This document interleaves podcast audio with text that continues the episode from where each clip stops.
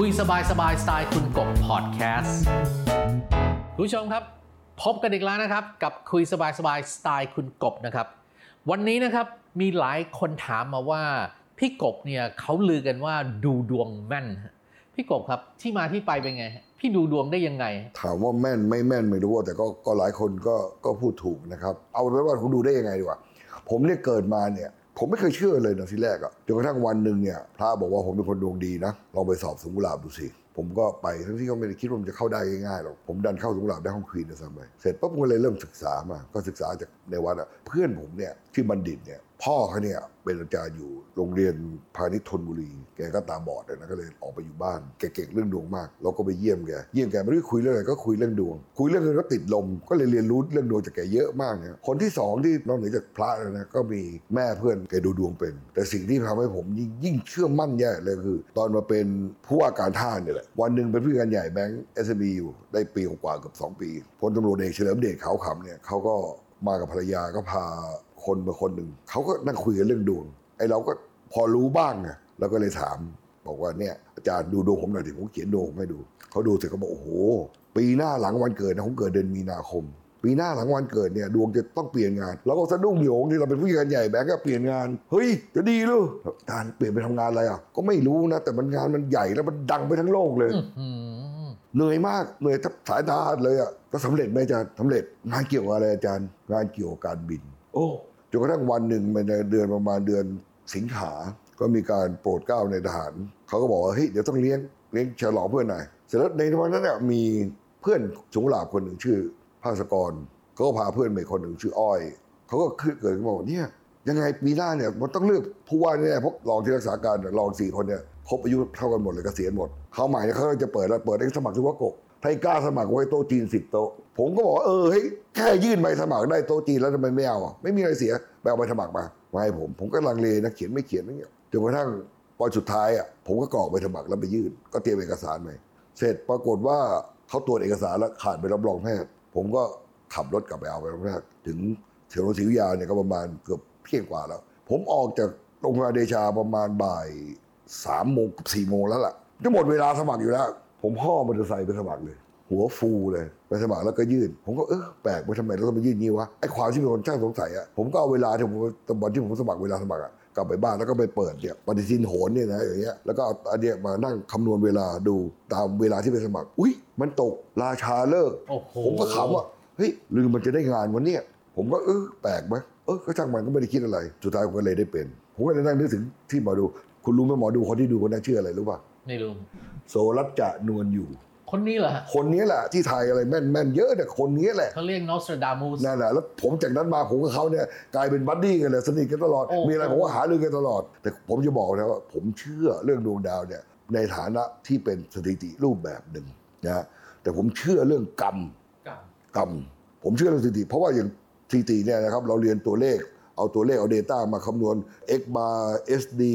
t score ใครแควคำนวณได้ตัวเลขเอาออกมาแล้วเราก็มาแปลความ ดวงก็เหมือนกัน ผลของตัวเลข1 2 3 4 5 7 9 0แล้วก็ราศีต่างๆมา เขาก็มีทฤษฎีของเขา แล้วตัวเลขเหล่านั้นก็ก็มีความสัมพันธ์ซึ่งกันและกัน เมื่อดวงดาวย้ายไปเปลี่ยนไป มันก็จะมีผลของการที่มันมีความกระทบกระทั่งกัน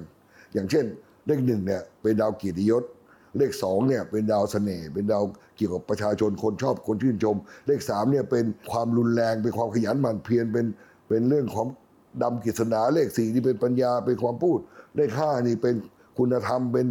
พุทธเป็นพระเป็นอาจารย์เนี่ไหมเลขหกก็เป็นความสวยงามเป็นเป็นกิเลสอีกรูปแบบหนึ่งเป็นเงิน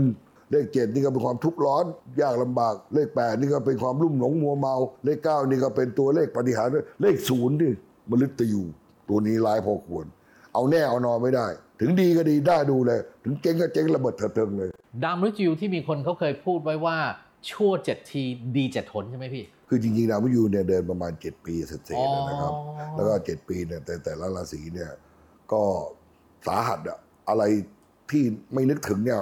มันมักจะเกิดขึ้นในแบบรุนแรงสถิติของประเทศไทย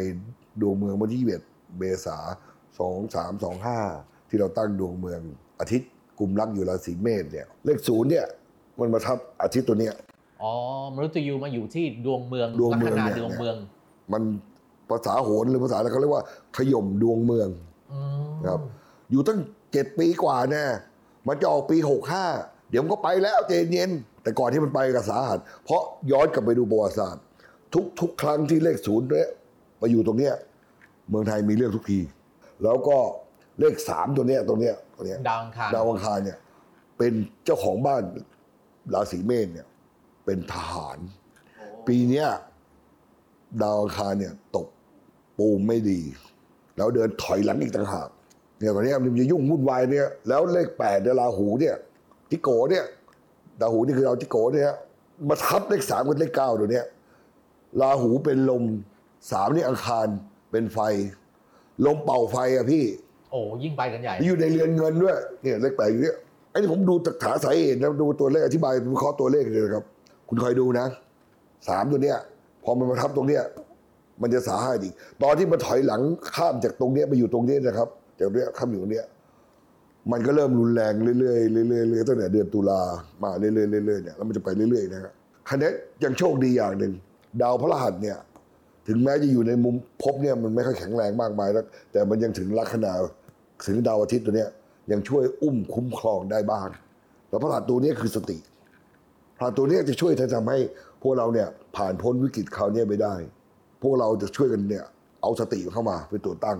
แสดงว่าโหราศาสตร์เนี่ยต้องบอกว่ามันเป็นสถิติ โหราศาสตร์เหมือนสถิติ คุณดูที่สถิติอะสำนักอะไรสำนักอะออกมาคนหัวล้อกิ้งเห็นไหมเพราะเอาตัวเลขมาบิดเบือน มันก็รู้อยู่สิ่งเหล่านี้ก็เหมือนกันถ้าคนเนี่ยถ้าดูดวงแล้วมีอามิสิญญาณเยอะๆเลยเนี่ยบางทีมันก็บิดเบือน เพราะมันมีอเจนดาอ๋อผมดูดวงผมไม่เคยเอาตังค์ใครนะ ผมดูเป็นวิชาการ ผมดูเป็นจะผิดจะถูกอะผมรับผิดชอบของผม แต่ว่าผมไม่เคยเอาตังค์ใครแล้วดูเนี่ยบางทีเนี่ยพูดตะเกียงใจผู้ใหญ่เอาใจผู้ใหญ่ มันก็เลยทำให้เกิดเกิด distortion variance มันก็สูงใช่ไหมความเบี่ยงเบนมันก็เยอะงั้นถ้าเราดูเนี่ยโหราศาสตร์เนี่ยมีสองภาคเหมือนกับสถิติ คือภาคคำนวณกับภาคพยากรณ์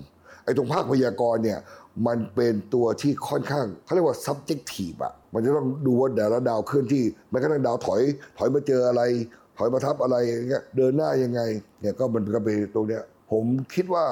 ความรุนแรงต่างๆ เนี่ย ใช่อังคารมันถอยเนี่ยมันอาจจะมากขึ้นเรื่อยๆ แต่ยังไงพระราชก็คอยดึงสติดึงลังไว้ ถ้าคุณดูจากเปรียบเทียบสังคมเวลาเนี้ยก็มีคนจำนวนหนึ่งที่พยายามดึงลังสถิติของทุก ๆ ฝ่ายให้มีสถิติอยู่ แต่พวกที่โมมีโมหะจริตจะทำให้เกิดมีปัญหาเนี่ยก็มีอีกส่วนหนึ่งเนี่ยมันก็สู้กันไป หักลบกันไป ผลสุดท้ายใครจะแพ้ใครชนะโปรดติดตามตอนต่อไป ปีหน้าเราจะเป็นยังไงการทำมาหากินจะเป็นยังไง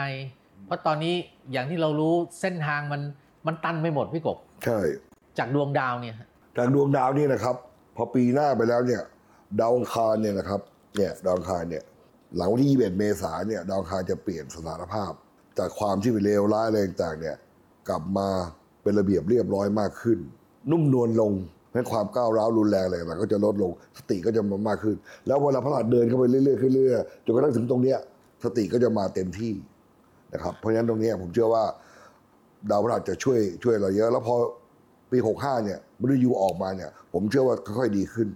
ปีหน้าเนี่ยใครทายว่าเศรษฐกิจจะดี ผมก็จะไม่เชื่อว่าจะดีเท่าไหร่นะครับผมยังเชื่อว่าจะจะยังคงไม่ดีเท่าไหร่หรอก แต่ว่าผมมฤตยูเดินมาคุณรู้ไหมผมมฤตยูเดินมาตรงนี้นี่นะครับ มาเข้าตรงเนี้ยแทนที่เราจะคิดว่าเศรษฐกิจมันจะไม่ดีเนี่ยมันมาน้ำหน้ารักมันอาจจะรวยเลยก็ได้นะอาจจะรวยแบบชนิดวินาศสันตโลไปเลยก็ได้ เพราะดาวมฤตยูเป็นดาวที่คาดหวังไม่ได้คาดคาดอะไรไม่ได้ มันจะเกิดขึ้นแบบฉับพลันทันใดด้วย ไม่แน่นะ อยู่ๆเราจะเจอบ่อทองอะไรดีๆไอ้หลุมแก๊สเกิดเจรจาจบโชว์ช่วงชัชวาลรอบสองอาจจะมาก็ได้ ประเทศไทยผมยังบอกทุกคนนะครับว่า ประเทศไทยยังมีความหวัง เพราะน้อยที่สุดห่วยที่สุด ประเทศไทยตั้งอยู่บนพื้นที่ที่เป็นยุทธศาสตร์ที่ดีที่สุดในเซาท์อีสเอเชียเพราะฉะนั้นถ้าเราบริหารจัดการเป็นคนทั้งโลกต้องงอเรา ไม่รวมทรัพยากรที่เรายังมีอยู่ใต้น้ำใต้ดินอีกครับ เดี๋ยวดาวพฤหัสมันเดินดีๆ แล้วเนี่ยสติมาเองผมไม่คิดว่าคนไทยมีสติอะถ้าอย่างเงี้ยมีคนบอกว่าโอ้กว่าเราจะฟื้นกันได้อีก 3 ปีกันเศรษฐกิจไทยเนี่ยถ้าตามดวงงี้แหละพี่ เมื่อไหร่เนี่ยมันถึงจะฟื้นพี่ ถ้าตามดวงเนี่ยนะครับ คงต้องอีกระยะหนึ่งทีเดียวแหละคราวนี้พูดงี้มันก็ดูหลวมๆนะ เอาเป็นว่าความพื้นตัวทางเศรษฐกิจอยู่ที่วิธีคิด อยู่ที่คิดยังไง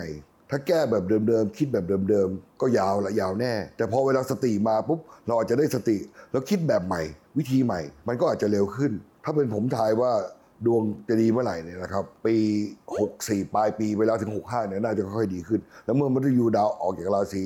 เมษเนี่ย ผมเชื่อว่าทุกอย่างจะโล่งขึ้นเยอะบ้านเมืองเนี่ยปี65เนี่ยน่าจะเป็นปีที่ดีขึ้น 66เนี่ยน่าจะแจ่มใสเลย เราเริ่มต้นด้วยเรื่องราวของโหราศาสตร์ เรื่องราวของการเก็บสถิติ วิธีคิดการกระเทบเปลือก ซึ่งมันเกี่ยวข้องด้วย เพราะบางครั้งเนี่ยเราก็จะบอกว่าอ่าทุกอย่างก็จะดีเราก็จะนั่งอยู่นิ่งอ๋อๆแต่พี่ไม่ได้กบกำลังบอกว่ามันนิ่งไม่ได้ นิ่งไม่ได้ มันต้องคิดมันต้องทำต้องคิดต้องทำตอนนี้ก็ต้องฝากทิ้งท้ายกับพี่กบก่อนลาไปครับ ผมอยากบอกดีครับว่า